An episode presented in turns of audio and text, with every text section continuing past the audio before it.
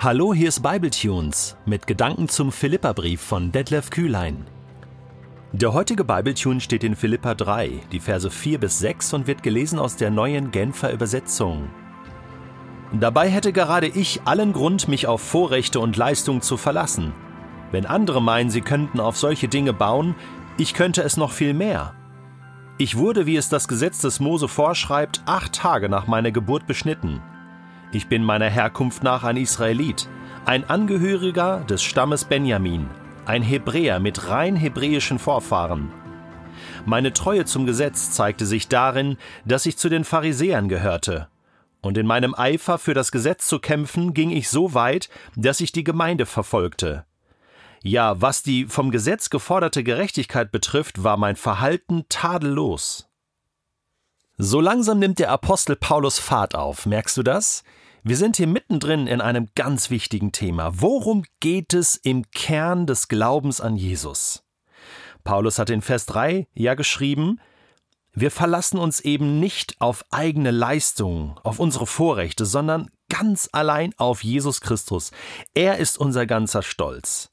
Also es geht um die eigenen Leistungen, die eigenen Vorrechte, das eigene Tun sozusagen. Paulus nennt das Fleisch, also das Menschliche könnte man auch sagen. Und auf der anderen Seite Jesus und was er bringt. Er ist der Retter, er bringt das ganze Heil. Und Paulus sagt, gerettet werden kannst du nicht durch eigene Leistung, sondern allein durch die Gnade. Und das ist Jesus in Person. Das ist auch das Thema im Römerbrief. In ganz vielen Stellen behandelt Paulus genau dieses Thema. Und jetzt wird er biografisch. Das heißt, er erzählt aus seinem eigenen Leben und sagt, ich habe doch allen Grund, mein Menschsein, meine Vorrechte, meine Leistung äh, zu nennen und mich darauf zu verlassen. Und Klammer auf, das habe ich sogar getan, Klammer zu. Ja, und jetzt, jetzt beschreibt er, also er ist doch ein Israelit, am achten Tag nach seiner Geburt beschnitten. Ich bin Angehöriger des Stammes Benjamin, ein Hebräer mit rein hebräischen Vorfahren. Das heißt, ich bin von Geburt an ein Israelit und gehöre zum wahren Volk Gottes. Also, das ist meine Herkunft. Und nun ist ganz wichtig zu verstehen, dass Paulus seine israelitische Herkunft nicht verleugnet. Darum geht es ihm hier nicht. An anderen Stellen wird das deutlich. In Römer 9 zum Beispiel ist er stolz auf seine Herkunft und spricht auch über seine Angehörigen, über seine Brüder, über die er sich Sorgen macht und tiefe Trauer empfindet, weil sie Jesus noch nicht gefunden haben. Und dann schreibt er, sie sind ja Israeliten, Römer 9, Vers 4. Ihnen hat Gott die Sohneswürde geschenkt, ihnen hat er sich in seiner Herrlichkeit gezeigt, mit ihnen hat er seine Bündnisse geschlossen, ihnen hat er das Gesetz und die Ordnung des Gottesdienstes gegeben, ihnen gelten seine Zusagen. Sie sind Nachkommen der Stammväter, die Gott erwählt hat, und aus ihrer Mitte ist in seiner irdischen Herkunft nach der Messias hervorgegangen. Und in diesen ganzen Kapiteln, Römer 9, 10 und 11, resümiert Paulus dann am Ende, äh, wird Gott Israel verwerfen? Nein, auf gar keinen Fall. Und Paulus geht es hier in Philippa 3 in seiner Biografie nicht darum, seine Herkunft zu verleugnen, im Gegenteil. Er sagt, das stimmt, ich bin Israelit. Und das ist gut so, da kommen ja auch die Segenslinien her. Und auch Jesus ist ja Israelit. Der Messias ist ja ein Israelit. Das ist ja genau der Punkt. Was Paulus tut, ist, dass er sagt, ich kann mich nicht allein auf meine Herkunft verlassen. Das reicht nicht. Und auch das, was ich vielleicht geleistet habe für den Glauben an das Gesetz bis jetzt und für den Glauben an Gott, was ich getan habe, das reicht nicht. Jesus ist derjenige, der mich erlöst von meiner Schuld und mir ewiges Leben gibt. Und in ihm allein ist die Gerechtigkeit zu finden. Das ist der Punkt, den Paulus hier betonen möchte.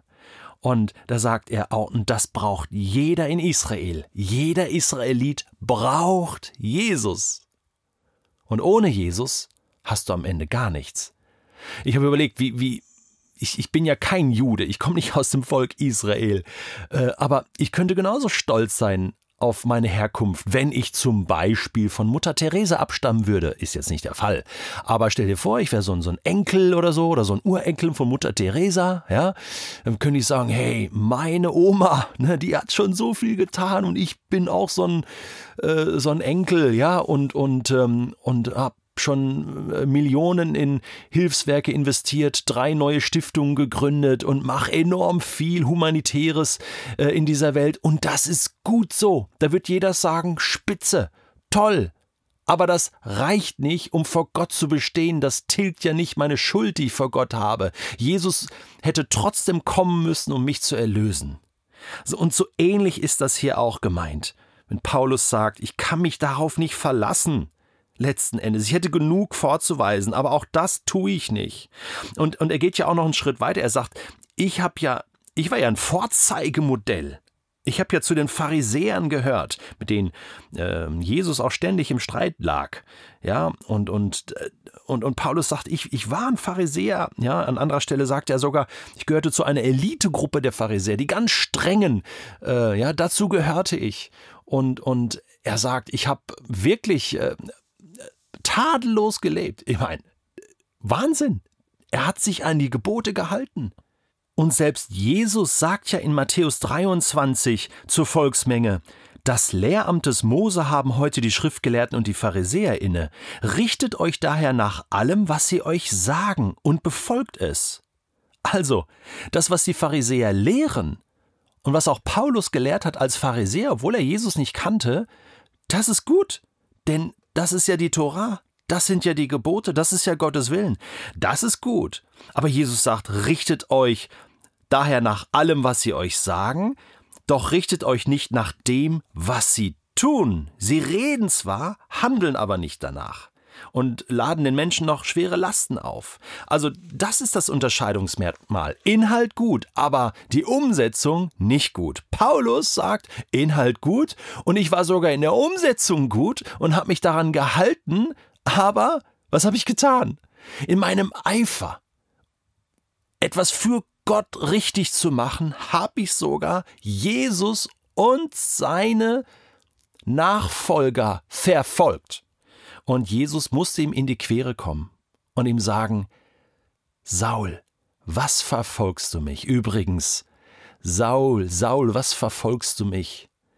Das hat schon mal ein König der Juden gesagt, nämlich König David, zu Saul aus dem Stamm Benjamin. Saul, Saul, Shaul, Shaul, warum verfolgst du mich? Und hier ist es Jesus aus dem Stamm Davids, der zu Saul, dem Benjaminiter, in der Apostelgeschichte Kapitel 9 sagt, was verfolgst du mich? Warum bist du gegen mich? Du kämpfst hier gegen den Falschen. Kehr um. Und Paulus ist umgekehrt. Und das beschreibt er hier. Er sagt, ich habe die vom Gesetz geforderte Gerechtigkeit ja bei weitem übertroffen. Und trotzdem musste ich erkennen, dass ich vor Gott durch meine eigenen Leistungen nicht bestehen kann, sondern ich 100% Vergebung und Annahme und Gnade brauche und die finde ich nur in Jesus. Dieser Text fordert uns heraus, genau hinzuschauen, auf was bin ich eigentlich stolz. Was habe ich vorzuweisen? Wo sage ich, hey, dieses tue ich doch. Und manchmal ist mir das gar nicht so bewusst und habe doch so meine innere Rechnung, wo ich sage, Gott, also so schlecht bin ich doch nicht. Und da kannst du doch wirklich drauf aufbauen und, und das gibt mir doch bestimmt Pluspunkte für irgendwelchen Segen, der mir bereitsteht. Und, und danke trotzdem für deine Unterstützung, Gott. Aber ich habe vielleicht im tiefsten Innern noch nicht begriffen, wie erbärmlich das ist und wie sehr das zu wenig ist vor Gott. Und vielleicht erkenne ich auch deswegen das für andere Menschen so schlecht, dass Menschen wirklich ohne Jesus vor Gott nicht bestehen können und sie deswegen unbedingt Jesus brauchen. Aber das muss bei mir selbst erstmal anfangen, diese Erkenntnis. Und dabei möchte uns der Apostel Paulus helfen.